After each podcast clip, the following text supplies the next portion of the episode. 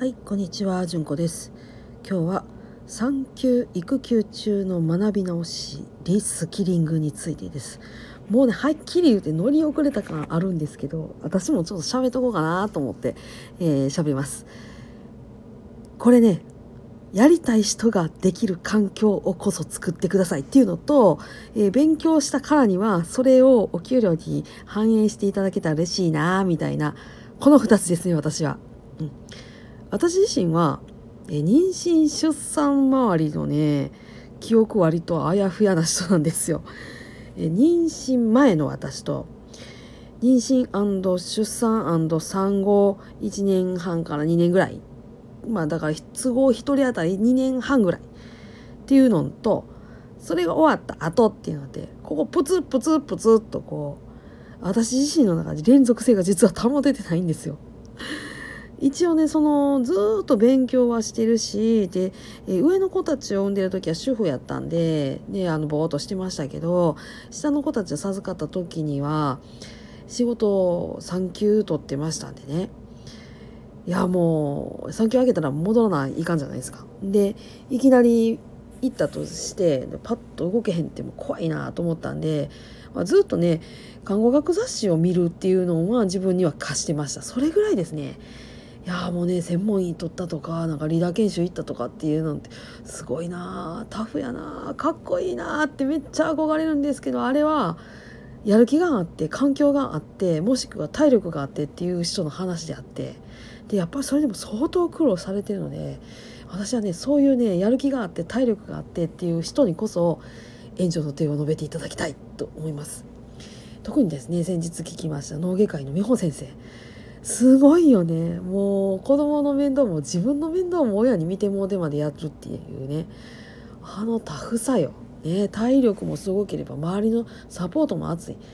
でもねそうお母さん言い張れへんかった。あんなとてもじゃないと無理じゃないですか。だって旦那さんだって同業者やからそんな子供の面倒とか自分の面倒とか見てもらえるわけないですからね。いやせやからね。いや何言うだかってとりあえず私らの援助してくれたらええねんっていう感じですね。うんほんまにそれを思います、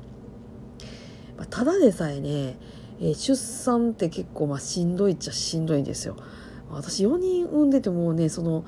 都合だから、まあ、1人3年として3四順で12年間だか。らえと一回りぐらい私ねあの記憶飛んでるんですよね。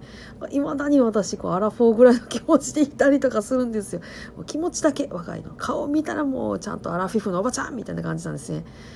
いやーそんなんやからねえー学び直しやどうちゃらこうちゃら言うて言われたかでね給料上げてくれるんやったら考えてもいいよぐらいのことは思ったりとかします。うん、やっぱねやる気と体力にあふれたそして知力も持ってる人たちっていうのがねもっと評価されるような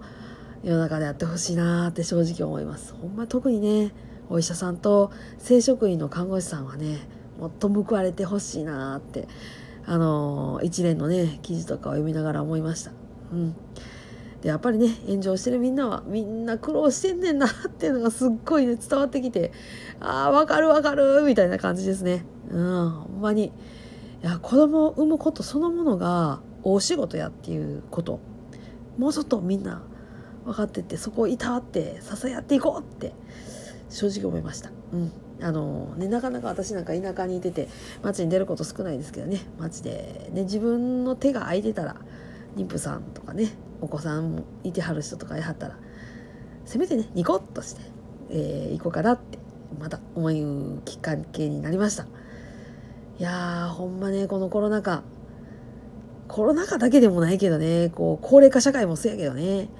医療の果たす役割めっちゃ大きいよね。そこで